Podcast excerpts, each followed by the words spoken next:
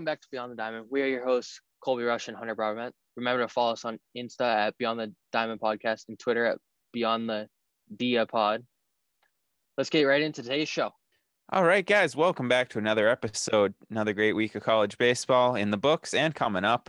Uh, we're already a little bit in. We've had some Friday games going on as we're here recording on a Saturday, but Colby, good things coming. Yeah, absolutely. Of course, we've had some Saturday games too. Uh, Fairfield's playing right now, but it's I'm glad to be back. Um, well, your team's getting back to rolling this weekend. Yes. Um, Fairfield is on an absolute warpath. Um, Vandy's getting back up there. Arkansas had a little bit of a skid, you could call it. Um, Pitt, great team. BC, great team. There's a lot of teams we got to talk about this week. oh yeah, we'll get into all of it, and let's just say it is a refreshing sight to see UConn coming back after the longest two weeks of my life. I'm sure. So the top 25, this is as of 419, so Monday. Um, Arkansas was still sitting at number one. We'll see how that goes after this weekend, but they came into the week at 30 and six. Um, Vandy coming in at two, Texas at three. Same day we've had the last two weeks. Nothing too surprising. Mississippi State four, Texas Tech at five. Um, you know, it's about what we've come to expect at this point of the season. It's going to be a ping pong battle at one and two between Vandy and Arkansas, but both great teams and um, you know an up and down week for the two of them. Yeah, great teams. Uh, the biggest slide we saw was Ole Miss down to 12 from six, but that was just a product of playing Vandy. If Vandy does the same this weekend to Mississippi State, you'll see them slide, even though we know they're a top five team. Yeah, and uh, Ole Miss is not having a great weekend against LSU right now. We'll get into that a little later, but you could see them sliding even more, unfortunately, for those Rebels. Yeah, and uh, I don't know if you said this, but no one dropped out. It was the same 25 teams. Uh, I know Fairfield got, I think, 25 votes in the coaches poll, so they were 33 this this week. You could see them at top 25 if they keep winning like this. I mean, you win every game of the season. It's hard to do much better than that. So Yeah. People are complaining about the schedule. Well, obviously they're not playing an SEC schedule. They also don't have S. They're not playing against SEC talent, so it's different. So it's like, don't complain. They're they're winning the games they're supposed to. yeah, I mean, exactly. That's all you can ask for. Um, seems like they might have outgrown the MAC at this point, but that's a discussion for the summer, I suppose. Yeah. Well, we'll come to the Big East. yeah, Big East is getting better. Hey, that's cool. We're more on the East Coast than Xavier. Yeah, I don't know how a team in Cincinnati ends up in a conference named after the East, but sure, let's go. I guess. Villanova's in there too, and they're not really East Coast, but they're closer. I guess so. Yeah, Pennsylvania is kind of like that borderline East Coast. No one knows what it is. It's like nothing. Sorry, Josh. Oh well. Um, so let's get into it. Um, Vandy, last week, I think it, it was last weekend. They played Tennessee. Big series. Obviously, Vandy's coming into the stretch of just playing top teams. Teams are playing top Vandy. Um, it was a big series. It showed us a few things. One, that Jack Leiter isn't invincible, although he still kind of is, but because he did, he got the no decision, he didn't get the loss, but he's he got hit around a little bit. Three home runs, not not a great stat line. Um, but Tennessee also showed us they have bats, and they got they got well, except for the first game, they lost five nothing to Rocker. But Rocker, his slider was just on point, like it always is. Um, their bats though picked up in the last two games. Um, and then we saw Vandy's freshman starter Pat Reilly, who there's been questions about around the uh, college baseball landscape of can he be that reliable third starter they need after the two horses? Like if one of them goes down, like Rocker did the week before or Leiter did last week, can he be the guy to still win the series in a three game series in the playoffs? And he showed against Tennessee he can. Now there's still doubts because that was the first time he's really shown dominance, but I believe in him. Yeah, I mean he's he's at that school for a reason, and the fact that he's a number three starter as a freshman speaks a lot as to how good they believe he is. Um, that was one hell of a series. Tennessee, like you said, they are for real, hanging with that Vanderbilt team. Um, only winning one game, but you know, it's just like I talked about a few weeks ago with UConn Texas Tech. That doesn't mean we're a bad team because we got swept. It just means they were just a little bit better because all those games were tight. You know, five nothing, I guess, might not have been, but Yeah. That's Kumar Rocker for you. Um, but yeah, it's it's a good question. I guess you know Jake DeGrom is the only pitcher in baseball that can truly be indestructible. But um, yeah, Leiter is is capable of getting hit around, I guess. But I'll take my odds with him any day, nonetheless. Yeah, I mean, th- I thought about this when I was like re watching the recap. You're not gonna beat both of them in a series, so if you can beat one of them, that's a win. And Oh, then it's just that's why Pat Reilly's such a big X factor for Vandy.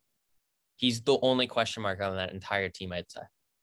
Yeah, no, that's a great way to put it. You just got to take one against the horses and then go from there. You hope, you know, your odds you can match up 50 50 against Reilly and do whatever you can to get the W.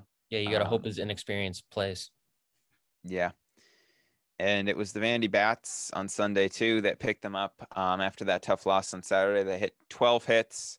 Uh, Carter Young, Dominic Keegan, and Parker Noland all had home runs in that game, kind of cruising to that 10 4 W. But um, but yeah, all in all, that was a fantastic series, college baseball at its best. And I definitely wouldn't hate it if we got that matchup again in the postseason. No, there's a lot of matchups that I want, but that's the top one for sure. Tennessee's a real team, which we didn't know coming into this. They were just always ranked high, but they didn't have that surefire signature win. Well, they had it against Leiter. And I'd also like to mention um, Jack Bulger and Carter Young are phenoms, and they're insane. Oh, yeah.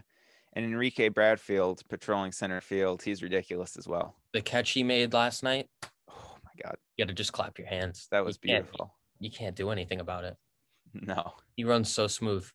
He really does. Just just a classic Vanderbilt find. Yeah, and so speaking of last night, uh Kumar, I wouldn't say he was dominant for the entire game. For the f- first inning, he he gave up a run, the only run he would give up until the ninth, but it was a ground rule double, and then he uh, got a few hard flyouts. Only p- ten pitches, so it was good, but still, you don't like to see that out of the first inning of your ace. Then he settled in, you know, did what Kumar does. I think he had ten Ks, um, eight Ks. Sorry. Yeah, Nine innings pitch. eight Ks. Yeah. Uh, two runs, one earned. The second one was in the ninth inning with two outs. He got a little hit around, gave up two more hits then. Um, wasn't great in the bottom of the night. I thought they might pull him just from pitch count because he was at like 107 pitches, but Mhm. he stayed in there, went the nine full nine innings, and looked back to his dominant self for a majority of that game. Yeah, his fastball was working real good there. Um, just shows the resolve he has that against the number four team in the nation, he can still power through, even if he, you know, started off with some hard hit rate. Um, but yeah, he's he's a special pitcher, and you might have been up and down a little bit, but the man still threw a complete game against a great team, so you got to give him credit for that. Yeah, and I mean a great team who beat the number 16 last week in Ole Miss. Um, I'd say looking ahead to that series tonight, it's Leiter. Tomorrow it's Reilly, I believe. Um, I don't think Leiter's going to have two bad starts in a row, just because that doesn't seem like something he's going to go through. But that Mississippi State lineup is scary, so I wouldn't be surprised. But that's another matchup I want to see in the postseason. If we Oh, go to College absolutely. World Series of Mississippi State Vandy, that should get a ton of views.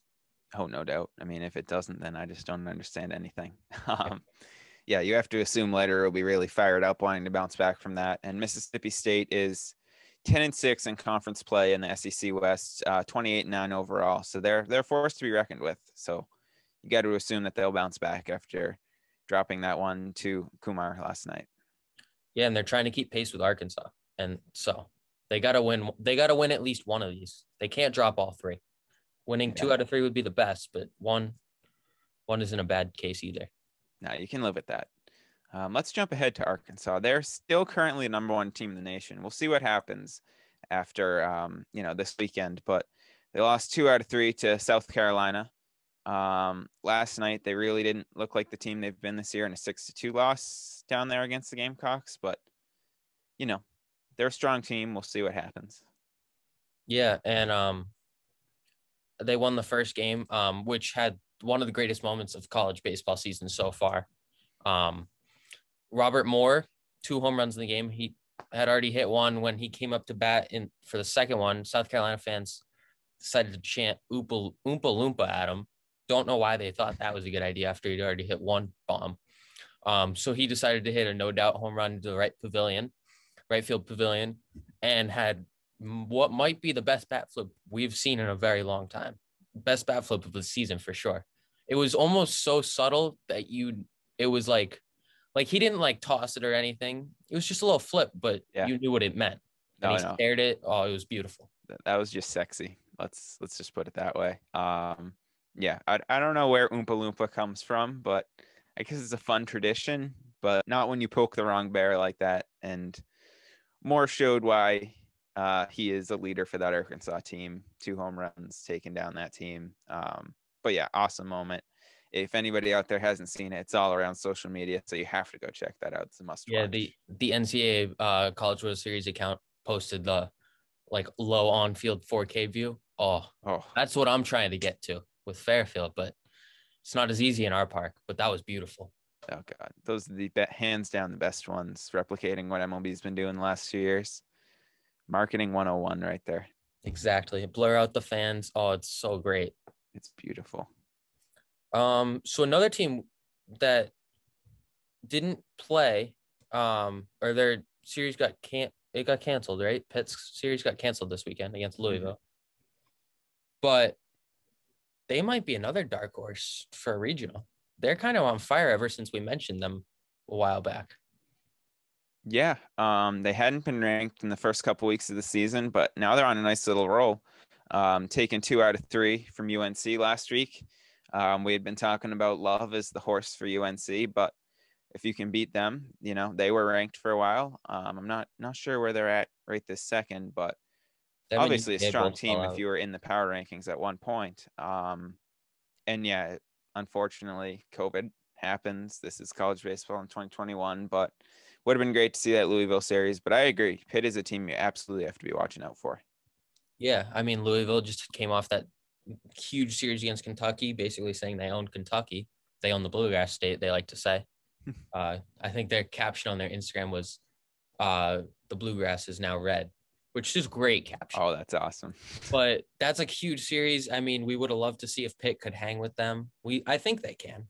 They've Yeah. pretty much shown that they're, they're for real. So I think there's a good chance they're a top 16 team hosting a regional. Yeah, that 20 and 11 record is deceiving, as you can tell by the fact that they're 16 because they've played such good competition so far. So, yeah, I'm a big believer in them, and any regional in the Northeast would be a lot of fun for us in particular. Well, You know, is Pittsburgh in the Northeast, like we just talked Oh, about? yeah, that's true. We don't know about them.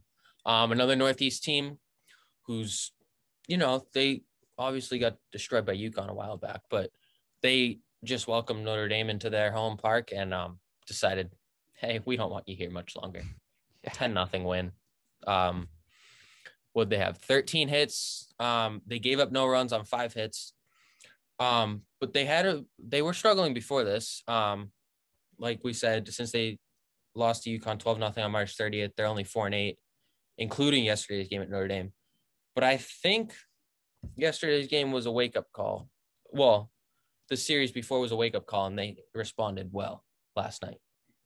Yeah, it's it's been tough sledding for them since you know conference play really started ramping up. Um, but yeah, Notre Dame, the number ten team in the country, they definitely showed some signs of life in that one. It was ten nothing win. Uh, Ramon Jimenez had a three run homer in the third, and then he knocked in another run in the fifth. So he had two hits and four ribbies on the day. Uh, Daniel Baruch, Cody Morissette, and Vince Cimini also had two hits. And uh, on the mound, Emmet Sheehan did his job very well um, with 10 strikeouts and just three hits allowed and six and a third. So even though the Eagles' record might not look that great, I think it's 16 and 19 or something like that at the moment. Um, they're still a team you got to watch out for. Um, you can't discount what they did early on in the year, and just because it's been tough sledding lately doesn't mean they're not dangerous. Yeah, I think what this showed us is even though it wasn't a close game, it shows how strong college baseball is this year. Obviously, we got Fairfield over in the mid majors, who's just doing everything. But of the Power Five conferences, there's not a single one that's wide open. They're all super close competitions, and Big East too. Yeah, BC, like even a team like that that looks like they're in the cellar of the ACC, you can't count them out because look at that, what they just did to Notre Dame. So you're right. Like we've said, it's might be the best season of college baseball ever with all the talent influx there is right now. So you can't count anybody out, and that's the beautiful thing about baseball on a given day. Yeah, I completely agree. Um, the team you had mentioned earlier, LSU, another uh, SEC team who's they're doing pretty good. Um, in the SEC, they're six and eleven overall. They're twenty four and fourteen, so not too bad. Um, however, after they lost Jaden Hill to injury, we said we kind of counted the Tigers out, as Coach O says. Um, go Tigers. Go Um, but as of two thirty today, when we typed up our doc, it's the fourth inning, and they're up eight one on Ole Miss. So either Ole Miss is just a they were a fluky team, or LSU is using the motivation behind everyone counting them out, and they're just going to go on a warpath. Yeah, who knows what's going on there? Um, Thursday, five to four win and seven to two win on Saturday for the Tigers. Um, but yeah, I, I don't know what's up with Ole Miss. Um, it's been it's been a weird couple weeks for them here. Um, hitting that little slump. Um, AJ Labas really did the job well for uh, LSU. He threw a complete game and struck out six. Took him 126 pitches. He had a few jams because he allowed 10 hits. So obviously still a potent lineup for the Rebels. But um, but yeah, I mean Labas hung in there, got the complete game, and the bats also took care of business. Um, Tre' Morgan in the leadoff spot had three hits. Uh, Cade Doughty, um, he had a big blast in the ninth inning with a grand slam that put the game out of reach. So even though they were only six and eleven in the SEC, and you know, still got a ways to go. LSU is making some noise. They're up to 21 in the RPI. They've had a tough schedule, and they're 14 and 12 against top 100 teams in the country. So the SEC, like we've said, it has so many good teams. How many bids are they going to get? Just give them, give every team in the SEC a bid. Why not? Even you know Texas A&M is in sixth place. They're 22 and 17. That's certainly not a bad record. Um, but the four and 11 in conference play doesn't help. Yeah, I honestly, I if I'm not wrong, I think they do bids based on the RPI. So I could be wrong about that. So don't take me my word for it. But based on that, they're gonna get a ton of bids. I think probably eight or so, six to eight. I'd say is a good number. Yeah, I think absolutely. Um, every team in there is potent, so you can't count any of them out. Maybe, maybe the only one might be poor Missouri at 12 and 23, five and 11 in conference play. But Yeah. I guess Auburn as well. They're under 500. But those are the only two teams in all of the SEC under 500, which is just amazing considering how many good ball clubs are there. And we'll get to this later, but if Fairfield ends up hosting a regional, they could very well welcome two SEC teams. And I don't know how I feel about that, but it could happen. Uh, that'd be must see TV. That's for sure. Yeah. Um, Baylor, um, they took down Texas Tech 12-4 last night. We know Texas Tech is a good team. That's what they did to UConn. It was no joke, even though UConn's great. Um, they've won. They're very hot, like scolding hot, like my road to the show guy. That that how, that's how hot they are. They're 12 and four. They've won 12 of their last 14 and are up 11 spots to 39 in RPI. And as we know, RPI I think determines the College World Series rankings. Yeah. It's it's kind of confusing how they determine it, but because yeah, Fairfield's number one, but their strength of schedule is like 110. So I don't know how they. Yeah. really- I don't know how RPI yet, works. But yeah, I Tech, know what they Tech's use a great team at five in the nation. Yeah. Oh yeah. Big time. And Patrick Monteverde, he's dominant lefty. Really fun to watch, except when he's facing the UConn Huskies, I guess. Um, he gave up seven runs in four innings. So, um, you know, that's what you want. They hung six in the first three, I think.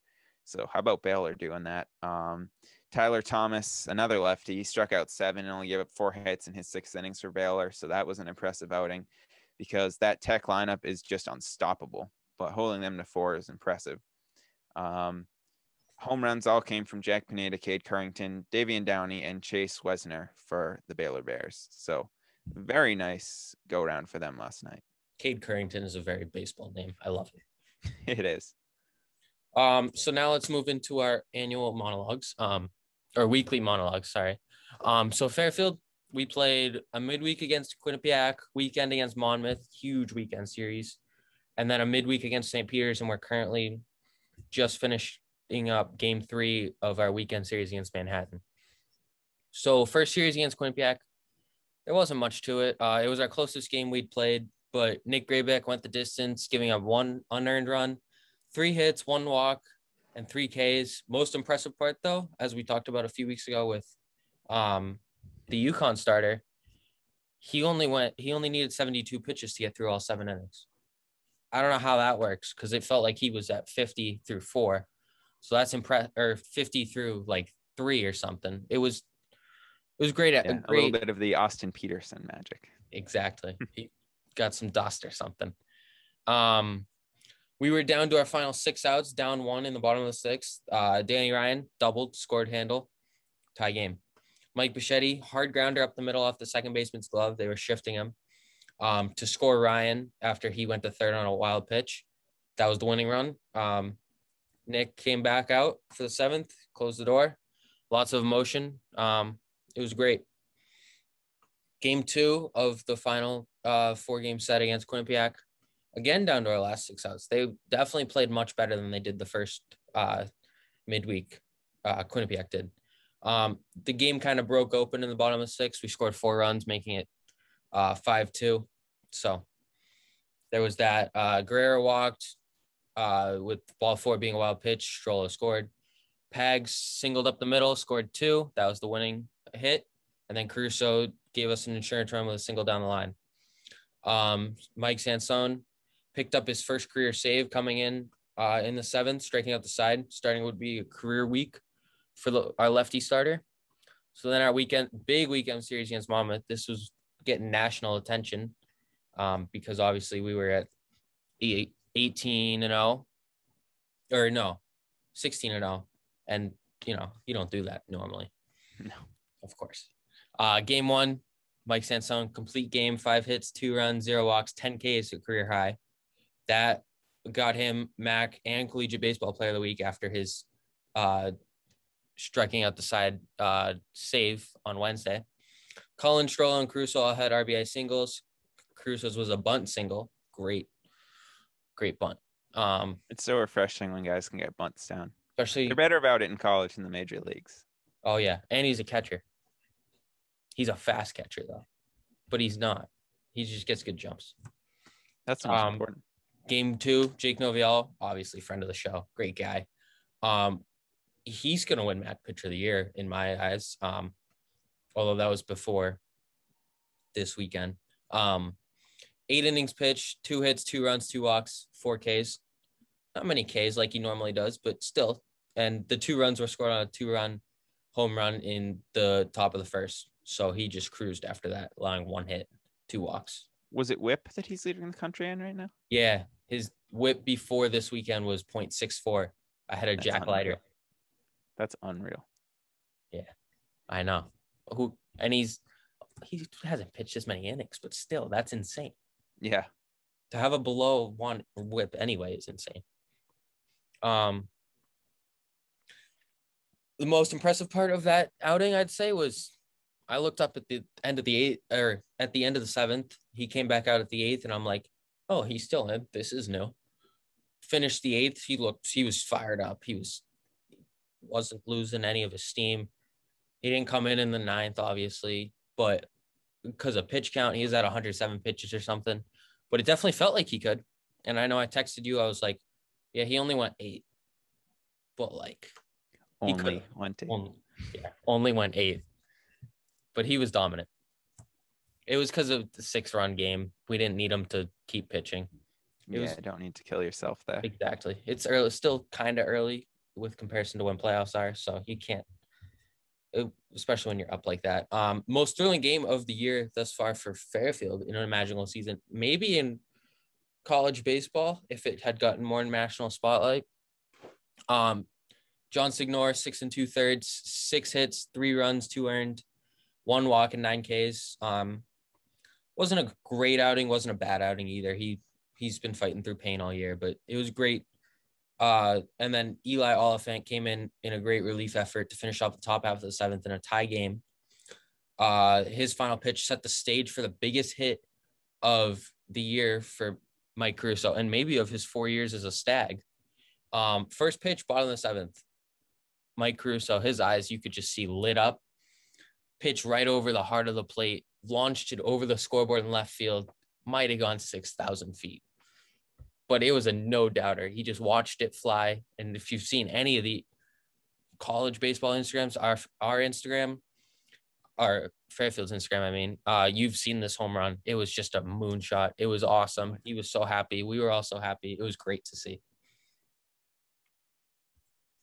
Um, and then in game four, a more normal game, I guess that's what you could call it. Starter Bryson Cavaro, top ERA in the uh, MAC 0.51.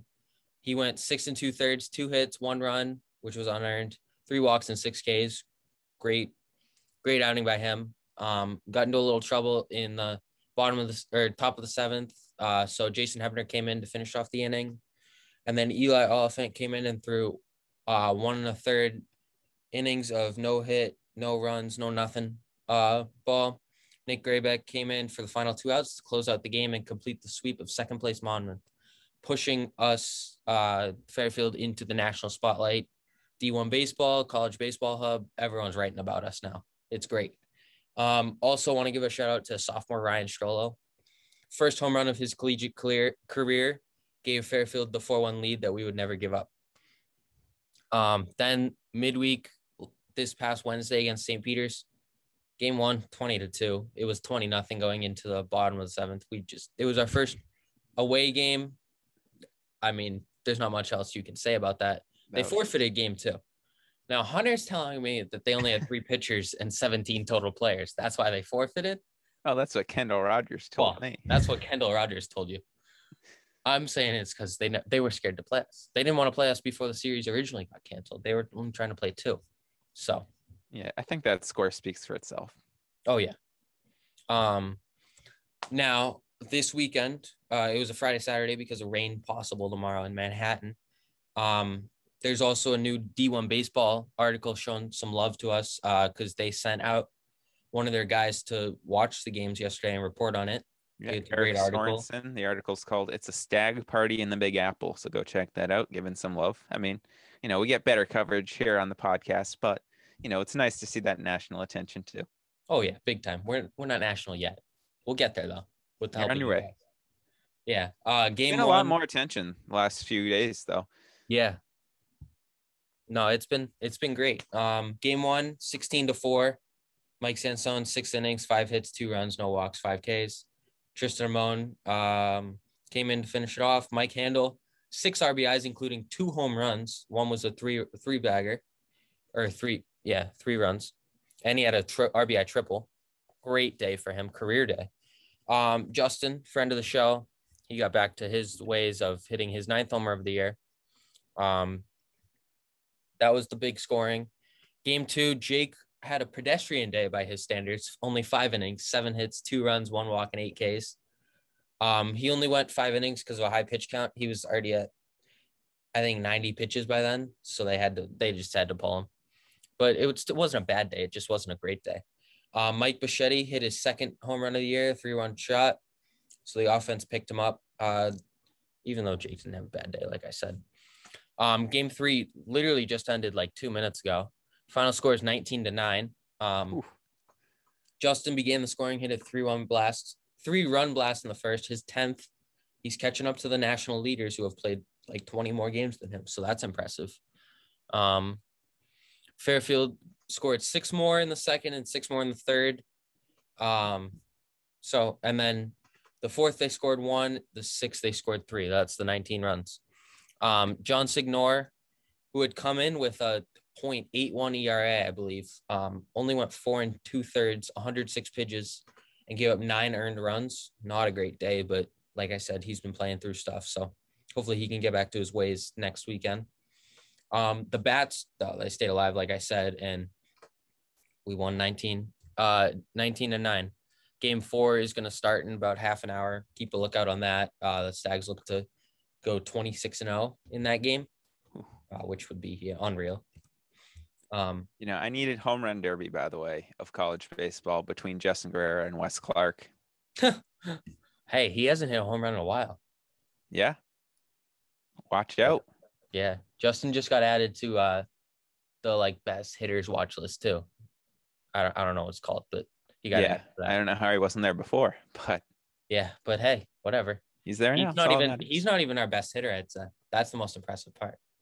Mike That's- Han- Mike Handel's batting 430 right now. I think he has 42 hits, if I'm not wrong, through 25 games.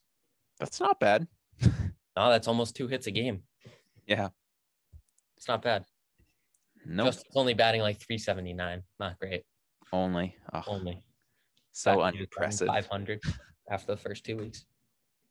Um, so now we talk about RPI like we've been saying throughout the show. Fairfield's still number one.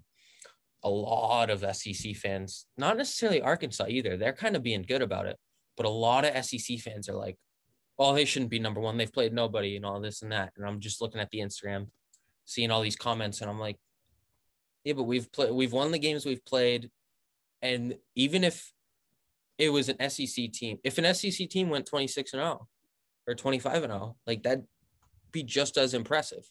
It's Yeah. SEC talent against SEC talent. This is MAC talent against MAC talent. We just have to be better. all these games are blowouts too. I mean, every one you're saying you're scoring double digit runs. So doing absolutely everything in your power to rise those rankings, and I think deservedly so. Yeah, over our last four games, I think we've scored 50 runs. That's not bad. No. Um, and then I had mentioned this earlier, um, the possibility that we could host a regional on the latest D1 baseball podcast again. Um, they mentioned the idea that if Fairfield wins out and goes undefeated for the regular season, which is looking more likely by the minute because we only have one series left after this. Um, they could host a regional. They mentioned the two places were, were Norwich, which is like 20 minutes from here. They get on minor league park and then Yankee Stadium, which um if that happened, I mean, like that's That's just I, I don't even know what to say. there are no words. Like yeah, you play in Yan- like Mike Bichetti, he went to Stepinac, and they played in Yankee Stadium for their championship. Um, but this is like college regionals. This is a whole Oh, yeah. level. That's big time. Yeah. I mean, you think TD Ameritrade's special, but Yankee Stadium is is another level. It's Yankee Stadium. I don't care Yeah. if it's a new one either. It's Yankee Stadium. No, just just those two words, you know, they speak for themselves. It's like- and- Probably what six parks that if you're playing in it, it's like surreal. Yeah. Fenway, Yankee Stadium, um, Wrigley, Dodger Wrigley. Stadium. Dodger Stadium, probably the Giants too. I'd say, Mhm. Just because it's California. Oh, it's such a beautiful park. Yeah. Yeah. Um, there's definitely one more. Well, now the Braves' new stadium. You're Mm. playing there. That's pretty big, but that's not historic. Cardinals is historic. Yeah. Even Pittsburgh's kind of historic, even though they suck. Well, Pittsburgh is, you know, one of the crown jewel stadiums in the league too. It's you can kind of say the same thing about Pittsburgh and Baltimore in that respect. Yeah. Yeah. Uh, that's true. Yeah. It's just the areas, obviously. Yeah. But still, Um, you're playing But there. yeah, that would be incredible to have a regional there. And I, I would love one for UConn. We'll see what happens. But right now, Fairfield is sitting in the catbird seat with that record. So it would Yeah. certainly be justified if they got it. Yeah. Not everyone would think so, but they would. They don't have a say. No. Fans' opinions don't really matter too much, unfortunately, for them. Nope. Um. So, UConn. Yeah, unfortunately, I uh, I can't go too much of a monologue this week, considering after it's you know it's been a two week COVID pause. The last time we played was a while ago against Georgetown. Um, the good news is that most of the players who are in the protocol are now coming out of it for our series at Xavier. Um, we're getting pretty much everyone back. There's like one or two exceptions, but for the most part, we should be back at full strength after a week of putting some work in. I'll tell you, it was surreal that last game against Georgetown, just looking down at the bullpen, seeing literally all of our pitchers throwing because they knew that they'd be in quarantine for a little while and couldn't get any work in. Um, so everybody was trying to get a bullpen in those last few innings. Meanwhile, Austin Peterson was just mowing people down, throwing like 70 pitches through seven innings. But Yeah, that's just insane. um, and the Xavier series now got pushed to Sunday through Tuesday because of you know a combination of a lot of factors, weather, travel logistics, all that. So that unfortunately meant the midweek round two against BC got canceled, which would have been a really fun game. Um, but it is what it is. You have to do the best you can. Um, in the inner squads this week, the hitters were taking some good swings. They looked like they haven't really skipped a beat. So hopefully they won't be too much of a problem this weekend. Uh, the one thing is Xavier has some really good starting pitching. Um, Lane Flam and Nick Sawak, he's a big lefty. That's definitely a strength of their ball club. So if we can beat their starting pitching, then we shouldn't have too much trouble beating them. We'll see. Um, I don't want to sound like cocky in saying that, um, but hmm. it's a team that's 14 and 15. Um, records can be deceiving because they're five and two in the Big East, but um, especially they started off the year taking two out of three at Texas A&M, so that's something to keep an eye on. But I'm confident what we can do. Um, you know, right now we're second in the Big East, but that's only because we haven't played enough games. Actually, I think it's a tie for first because both us and Creighton have a uh, 1,000 winning percentage in the conference. Um, that's why that series would have been so important, but it is what it is. Um, so yeah, that's a shame. But uh, in their tune-ups on Monday, Austin Peterson and Joe Simeone each through two innings looked strong. Um, looked like the guys we know they are. So that was refreshing to see. The rest of the pitchers would just either throwing an inning or getting a bullpen in. Most of the relievers through some clean innings. Um, so yeah, looking like the UConn Huskies in those inner squads. Can't give too much away, but uh, you know. Who's lined up for the weekend? Uh, it should be the usual slate of guys. Um, Casparius and his dominant self. Mm-hmm. Probably good for him to give his arm a little bit of a rest because we've been riding him hard as our Friday night guy for good reason because he's just insane with what he brings to the table with that wipeout sinker, um, two seamer, whatever you want to call it. I, I kind of classify them in the same basket. And, uh, him and Pat were named to the D1 baseball top 100 uh, prospects. Yeah. Um, it's a big deal them and Caleb Borster, all guys that we could see drafted this year. Kyler Fedko. Um, surprised he wasn't on there, but he might have like just been on the cusp missing out um because he's had hell of a season. His average is way up there and he's hit some absolute bombs as well. Um, but yeah, the Big East is is a competitive conference. Um, Seton Hall in third place behind us. They're six and two in conference play. Xavier's in fourth place right now. Um, St. John's a team that was pegged to be one of the better ones in the conference. They're 12 and 10 overall, but only three and five in the Big East. Um, and then another team, some people I've been talking about because they were up there in RPI rankings is Villanova. Um, the 13 and nine record looks good, but then when you look at the conference play, one and seven, it's like okay, well, that's that's a little bit more of what we expected from it's them. It's more like how did they win? How did they win those 12 games? that's the bigger question yeah, their strength of schedule wasn't really amazing at the start of the season, if we're being honest. So the Big East play has been a little bit of a wake up call for them, but they still can't be discounted because they've had some good arms, and starting pitching is always king. So I'm not gonna, not gonna, you know, crap on them too much because I don't want to uh, give us any bad mojo when we go down to Philly in a few weeks to take them on. yeah, no, you can't. Um, yeah, no, I I think this weekend should be a good series for UConn. Uh, might be tough getting back after the COVID pause, but you said most of the guys are back, so that's a big deal. It's a good thing. Yeah, it was it was definitely good for our pitchers and good for Pat Winkel too. After uh, Kieran Devaney had been injured for a few weeks, he was catching every inning of every game, of which he's just an absolute horse for that. Um, yeah, no, that's impressive. But Kieran was he was back this week taking some BP, so hopefully he should be able to give Pat a little breather because it'll be quite the haul of four games in three days of getting back at it, doubleheader tomorrow. So um, that's that's a nice luxury to have two catchers like most teams normally would. But you know, when you have injuries in college baseball, it's not like you can go out and make a trade. So you have to do the best you can with what you have in house. Yeah, exactly. It's like we said with Fairfield, you do what you can. Yeah. Don't worry about the criticisms. Exactly and thankfully everybody everybody survived. So we're, we're looking like the UConn Huskies again. Yeah.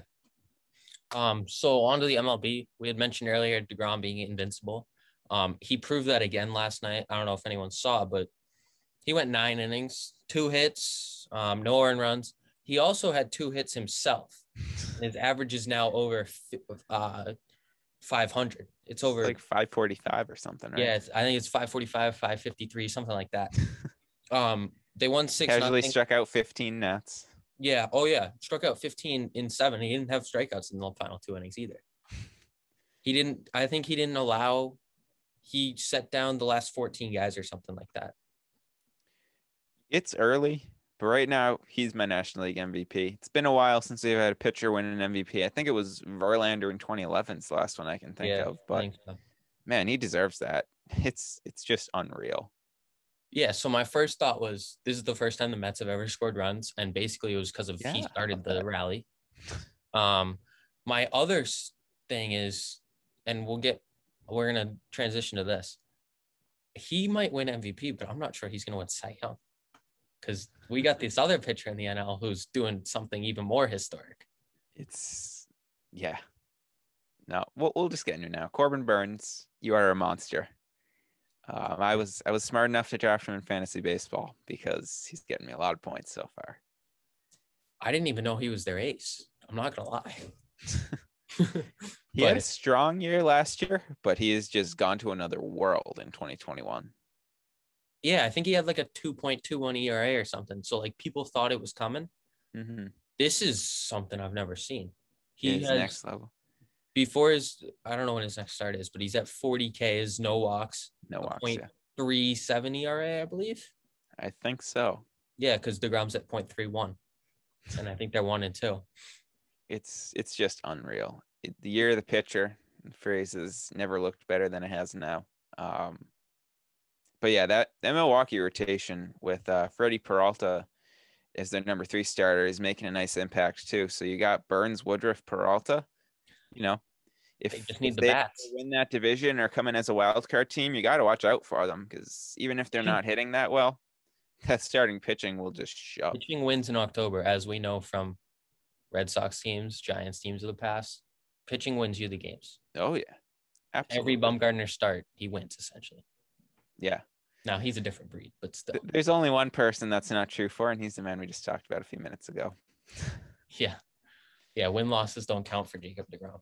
But Yep. no, I think there's a His very eight shutout usually isn't enough for the poor Mets. yeah, I think they were afraid to take him out because they didn't want the bullpen to blow a 6-0 lead. I think that's I mean, that's my theory. if I were Luis Rojas, I'd I'd think the same thing.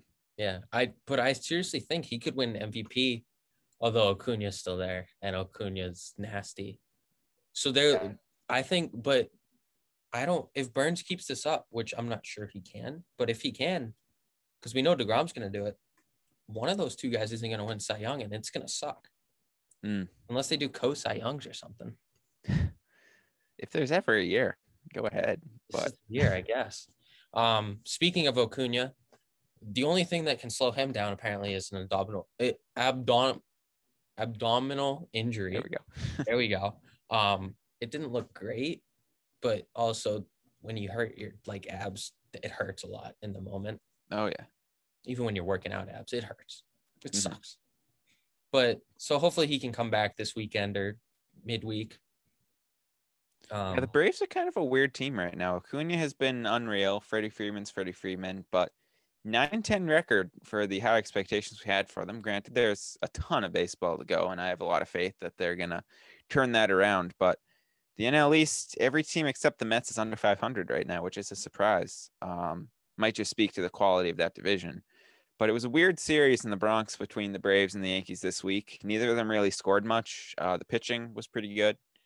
Um, Charlie Morton did his thing, but they couldn't even win that game. So, you know, you look for them to break out of it soon, but the NL East hasn't been what we expected so far. Yeah, I think a big factor is Swanson and Albies getting back to their ways of last year. Very true. Now, Albies was insane last year. Swanson wasn't amazing, but he was. If Had the he best year of his like, career. yeah, if he can be, it was the first time he's like broken out too. Yeah. I'd say if he can be a 250 hitter in the, as like the fifth five hole or something, they're gonna win a lot of games. Yeah, that's they don't need him to be a superstar, but they just need him to be a presence in that lineup because what he does in the field makes up for it because he's amazing out there. It's like Brandon Crawford. That's what he Yeah, is. No, definitely. You can't complain about One of that. the key cogs of those Giants teams. Yeah, I agree. Um, no, but their top three, if Albies wakes up, is uh Acuna, Albies, Freeman. And then you got Ozuna if he decides to wake up too. Yeah, he's another one that's been a little bit underperforming so far. Um, didn't get signed till late in the offseason, so maybe some teams had some concerns, but he was Yeah. great for the Braves last year. So Yeah, maybe it's because he has to play the field this year. I don't know, but they're that's one just through what I was about to say. He's got to get used to putting a glove on his hand again. They're one through five. The only team I can think of that really rivals them, maybe the Padres, but the Dodgers. Although the Dodgers aren't hitting either right now. No, we'll get into that in a few minutes, but their bats are very underwhelming for the last week or so. Ice cold. I'm loving it though. Um, the other injury I wanted to speak of uh, was Trout. He got hit in the elbow. It was kind of like Posey when he got hit in the elbow, but Trout seemed to be a little worse because it wasn't a changeup. Um, so that's really the only thing slowing down the two uh, MVP favorites right now. I'd say um, they're both leaders in WAR. Um, I'd have to assume they're gonna fi- finish leaders in WAR by a substantial margin too. Yeah, Mike Trout, after his season of hitting 283 or something, he said that he sucked. So he's been on a war path to bounce back from that. Um, and he's he's being Mike Trout so far. But yeah, um, played through it for a few innings the other night, then came out of the game and is now taking a seat the last two days. Um, Angels are waiting for Rendon to get back too. That'll make a big difference. Yeah, I Um, think he comes out in an elbow guard next time too. But I mean, it would definitely make the most sense. Yeah. Um. Angels sitting at nine and nine right now, hanging in there. That AL West is quite the division right now. Uh, Houston started off the year with that sweep of Oakland. They've fallen to nine and ten. Um, been on a bit of a struggle lately. Um, Angels have been, you know, so-so at that 500 record. But Seattle and Oakland, how about them? Oakland we expected because they're always making noise every year, but the Seattle Mariners 12 and 8. Wonder if they can keep that up. yeah, they start. They seem to start every year hot, but I don't know if they're for real or not this year because of what they've done to the Red Sox, who were also a first place team. I want to say it's real just because I feel bad for their fans never winning anything, Yeah. but at the same time, I don't know how they can keep this up. just peeping up at the score right now. They're up six to one in the top of the ninth. Um, so if they hold on, that'll be two out of the first three of this series. Um, Chris Flexen through the wall really well for them today. But yeah, I, I don't know if they can. I mean, it's especially because they haven't even had Kyle Lewis. He's been banged up. Should be coming off the DL sometime soon. But Seager, his numbers don't look amazing, but he's hitting the ball hard. I think he was in the top three of hard hit rate with him and Mitch Haniger and JD Martinez. Yeah, I mean, um, I'd love to see. I'd love to see Seager like because he's getting to the end of his career. I'd love to see him make the playoffs. oh, no one deserves it more. I mean, for a guy that's been toiling that long, being an underrated superstar for their team, yeah, it'd be he's great been one of the him. he's been one of the best third basemen in the league for a long time. We talk Yeah. about Arenado, Chapman, um, Machado, I guess, um, as like the best defensive guys. He's up there. Him and Longoria are both up there. Very, very, very underrated player. And yeah, he's he's getting a little older now, so seems like his window of having chances to make the playoffs might be closing a bit. But yeah, it would be a lot of fun to see the Mariners keep it up. Um, so we'll see what happens there. The A's though, thirteen and seven, been on 13 game fire of late. They they haven't lost in the last 13 games. I don't know Yeah. how you do that. It's just incredible. Led by my guy Mitch Moreland. Um, a couple walk off hits. Had two home run game against the Twins the other day. Twins and them was a great series. Mm-hmm. Uh, Twins are a good yeah, those A's are just unreal right now. Yeah. I, I don't know what else to there's nothing much you can say for them. They're on fire. They're not gonna lose. Is Jesus Luzardo might be becoming the guy we thought he would be in 2020. Um, you know, he certainly didn't have a bad rookie season or his first season in rotation. He came up in the pen in 19. Certainly wasn't a bad year, but it wasn't as good as we had hoped for. But he's looking like he might be the man right now. Yeah, and I mean, like the Rays have always been. This shows their depth because Chapman and Olson aren't hitting well, Hmm. And those are two guys that have usually been in the middle of their lineup hitting. Yeah, that's that's a great point you make there. Um, yeah, how can you not love their lineup? I mean, they got Elvis Andrus in the nine hole most of the time. That's like having a second leadoff hitter.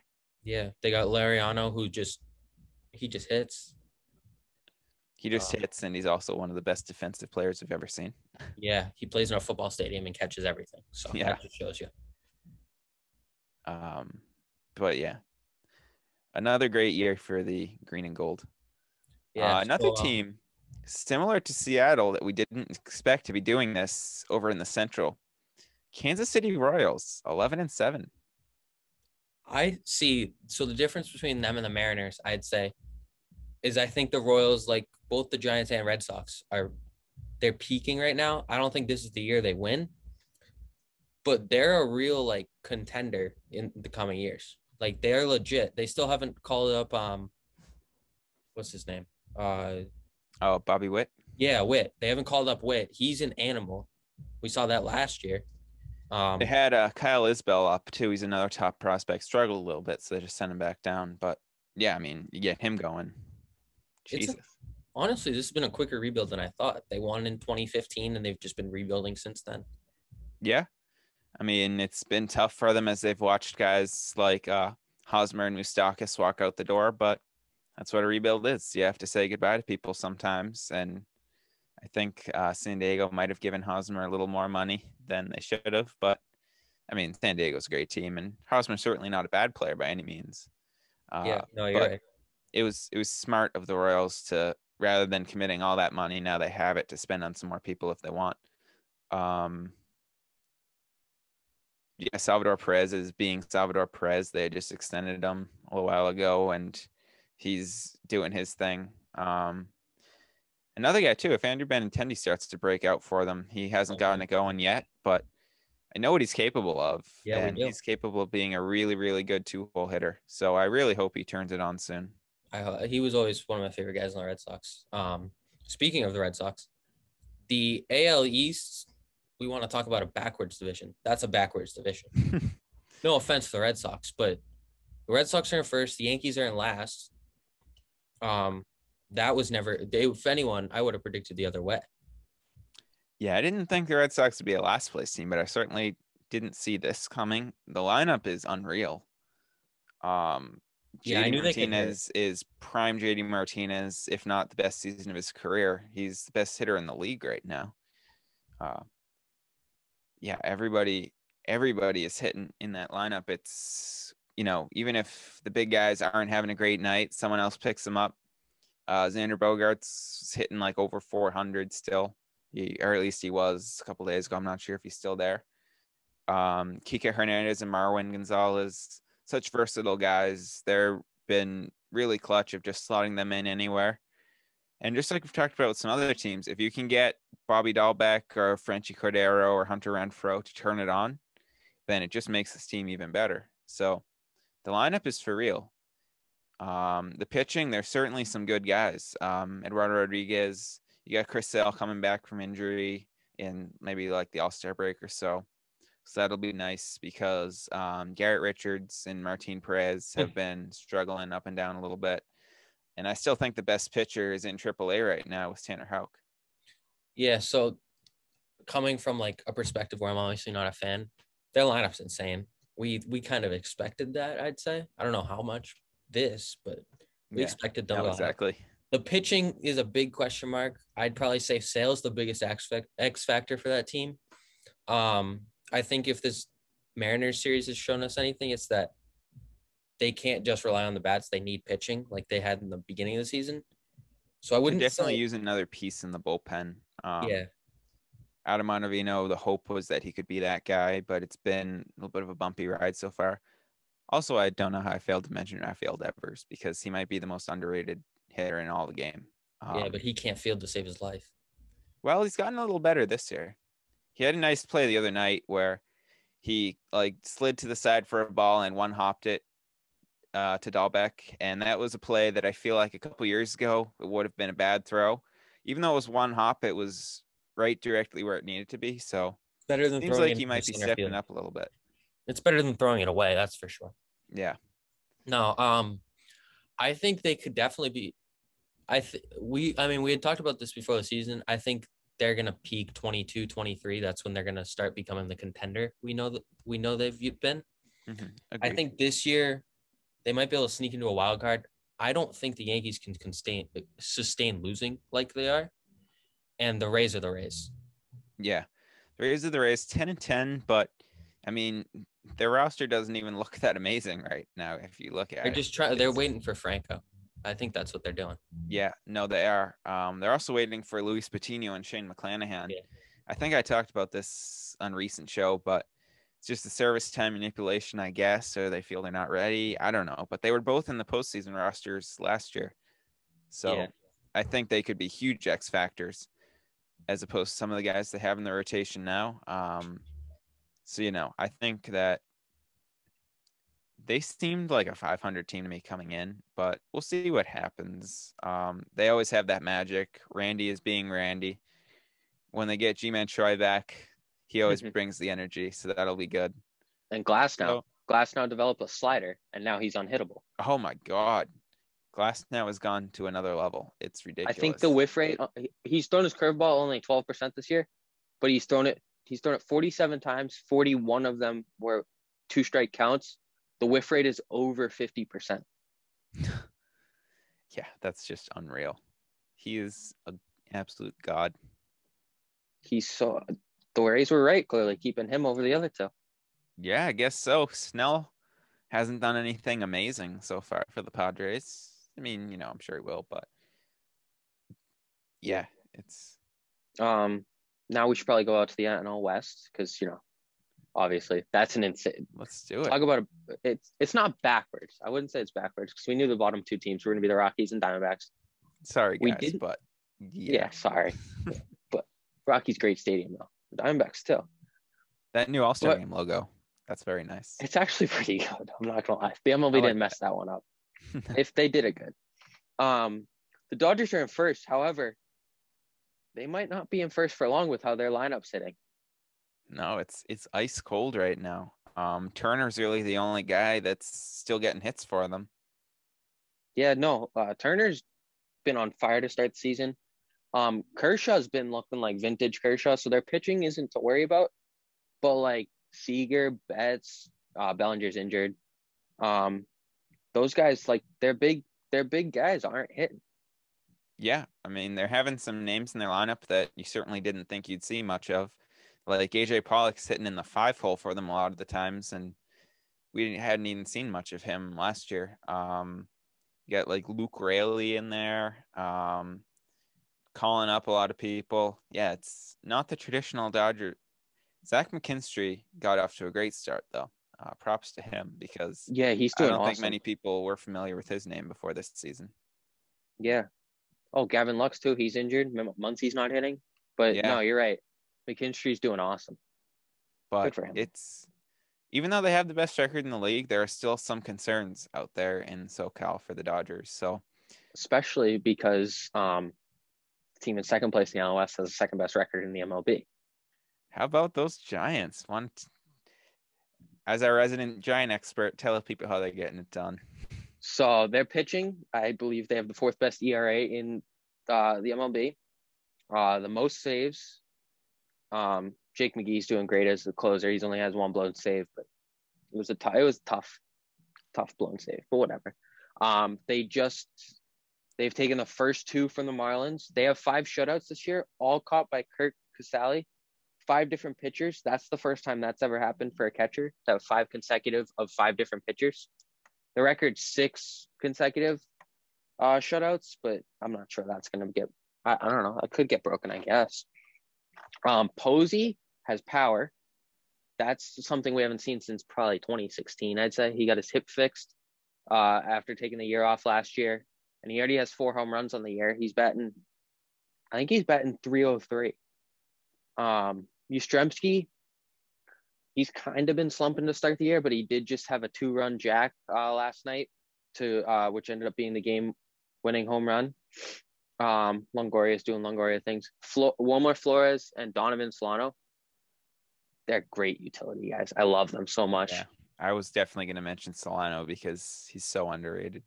Yeah, and then of course Alex Dixon, the big bat in left field. He's just they put him in, and he seems to hit a home run when when he needs to. So that's great. And you can't forget Brandon Crawford. He's having an offensive resurgence. No, no, He's best. Yeah, he, he's seeing the best him and. Posey doing what they're doing must just be Oh, such a beautiful sight for you. It's great. I mean, I wish Bumgarner was doing good too, but that kind of makes me glad they didn't re-sign him. But um, no, Crawford's the best defensive shortstop in the league. That's I can't I, you can't dispute that. Oh no, I mean his track record speaks for itself. He's an amazing guy out there. He's got like three gold gloves. He's just insane. And yeah, Bumgarner was a tough one, but sometimes those are decisions that need to be made if you want to keep winning. Yeah. Oh, I should mention this. The ERA of the rotation is fourth best, and Cueto's been injured since his first start. So they're right. Oh, Alex Wood zero ERA. No, That was such a nice signing for them. yeah, no, he's at like 0.5 or something. He went back to the Dodgers last year, kind of found what he needed to.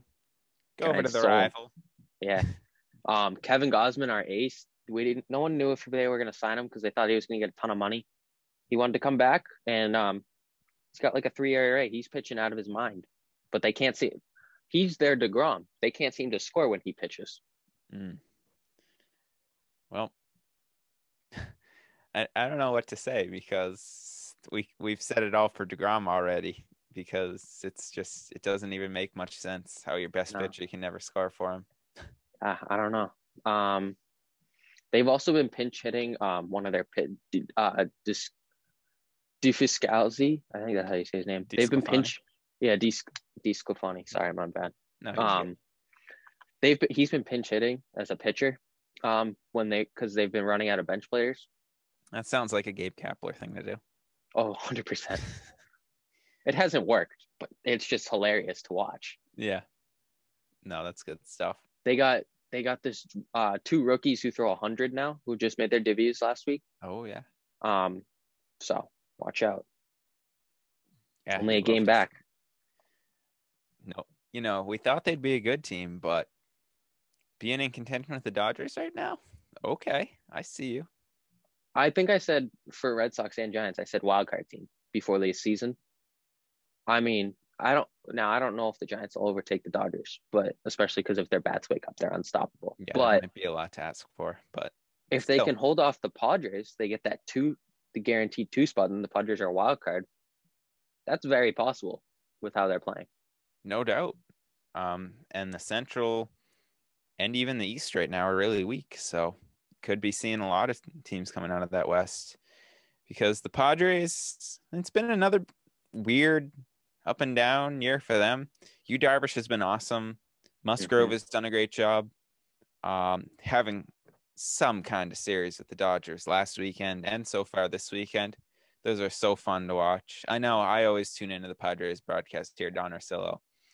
Um, he had that clip getting so excited about that little fight between um, Santana on the Dodgers and um, forget who it was that he hit. Uh, but anyway, they were yeah, jawing no, at each I know. other. Yeah, it's he's a great guy. Yeah, and I love I love Don so much. The Sox letting him go is like the worst thing to ever happen. But you know, it is what it is. Yeah, no, the Um, Padres have been they've been weird. You're right. Tatis, it, Tatis Tatis, yeah. made a lot of errors and hasn't been hitting a ton. Granted, he did just have two home runs last night, so it's nice to see he might be heating back up. But he hasn't hasn't been himself so far. He's had that shoulder injury, trying to figure out how to play through it. I guess because it seems like he's still not at hundred percent. Although he Um, did just hit two home runs last night. Yeah, that is that's a caveat to this. Is he might be getting back to himself, but No, I the comp I see to him is Bogaerts when he was younger. They were like, oh, I don't know if he can stay at short. The difference is I'm not sure Tatis can actually stay at short. He's fast enough to roam the outfield. that's that's true. That might be a good possibility. Um, can never have too many outfielders anyway. So Make him like a Acuna type player. Just hits bombs and roams the outfield. Yeah. Um, you know, if the Padres can get back Austin Nola too, he was a huge factor for them last year behind the dish, um, picking him up in the trade from the Mariners. And yeah, just get some other guys heated up. They got all the potential in the world. Uh, Mark Melancon, how about him? I think he's tied with McGee for the league lead in saves. He's been absolutely dominant. That curveball has been biting real good.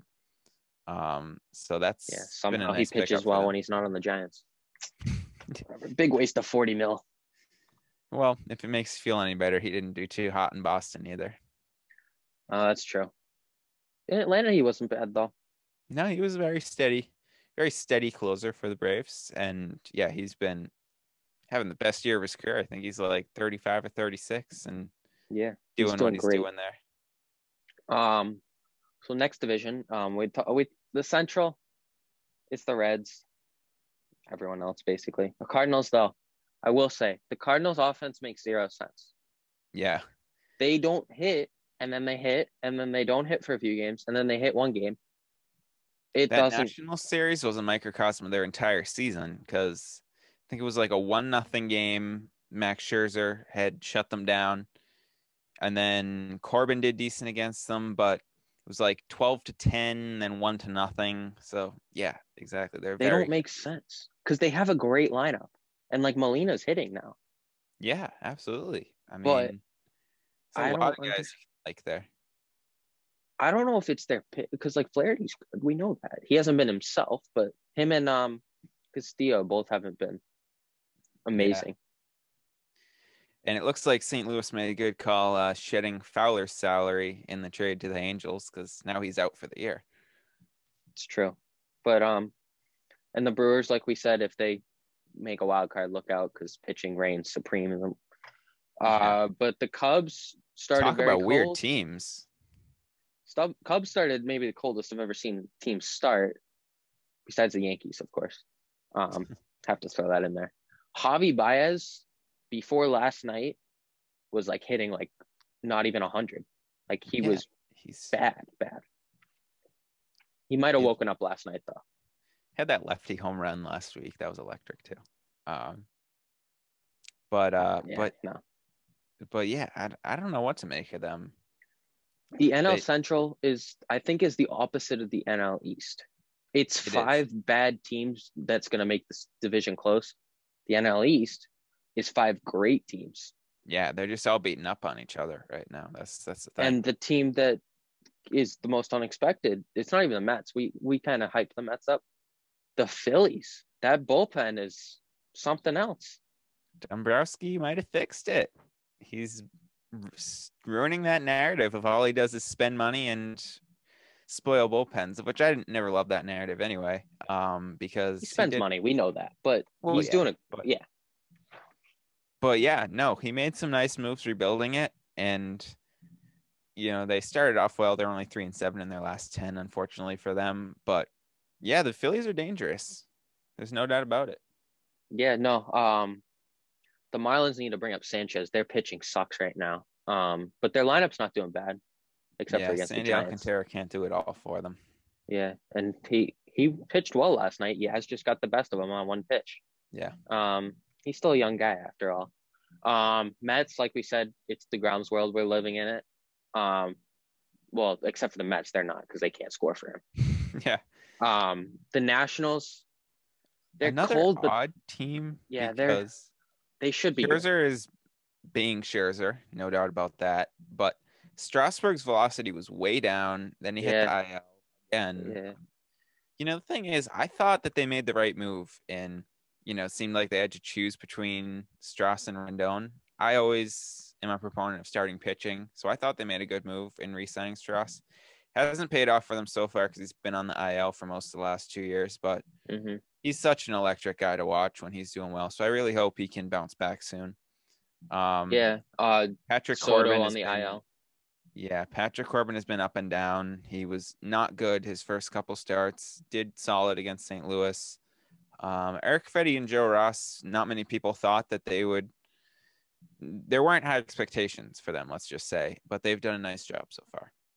Yeah, no, they're a weird team for sure. Um, I think they'll get back uh, back to it.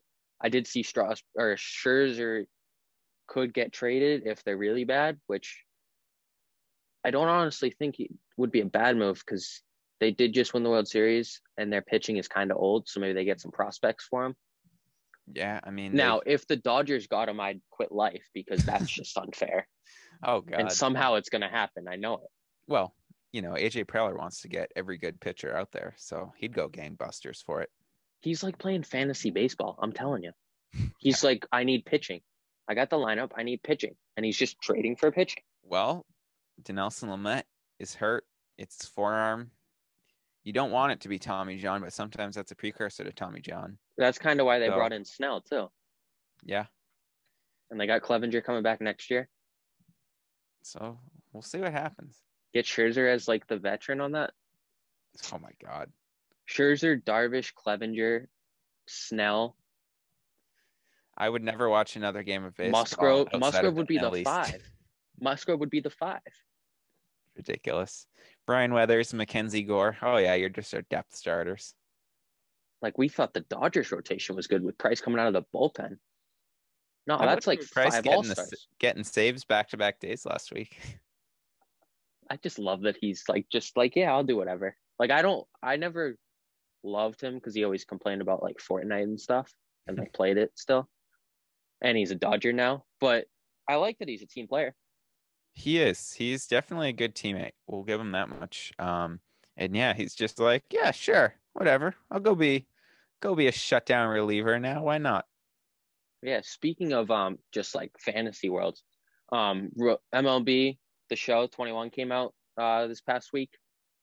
I've been playing it too much. I should have waited till after finals to get it. Yeah. I'm just playing a lot. Like I'm already at the All Star break in my uh road to October. Um, my two way guys doing awesome, but that deserves. I was like, hmm, should it be like that hyped? Like everyone's like, it's the best sports game ever. The show in general. No, it is. It's amazing. The graphics are great. It's awesome. Well, we love to talk about marketing, and it was a great decision to bring it to Xbox because that opened it up to a bunch of people that had never played it before. And yeah, exactly. Gonna need to, you know, lock my Xbox up and give it to somebody during finals week. So I'm not playing it then. Just gonna But- not go to my room. I don't know how else to stop it. But all summer that will be electric. Yeah, between we'll we'll go outside a little bit. Yeah, no, we'll we'll have a good balance. Yeah, we'll keep we'll play it outside. Oh, There you go. Not a I bad idea. hacked I hacked it. Um That's big brain. Yeah. All right, that's I think that's it, right? Well, yeah, that is our show. Keep an eye on UConn Xavier this weekend. Fairfield's making more noise. Check out game two of that series. And yep, college baseball and the MLB continues to just be awesome. Yeah. Um thanks guys. Um hope to see you next week. Yeah, we'll see you then. Thanks for listening.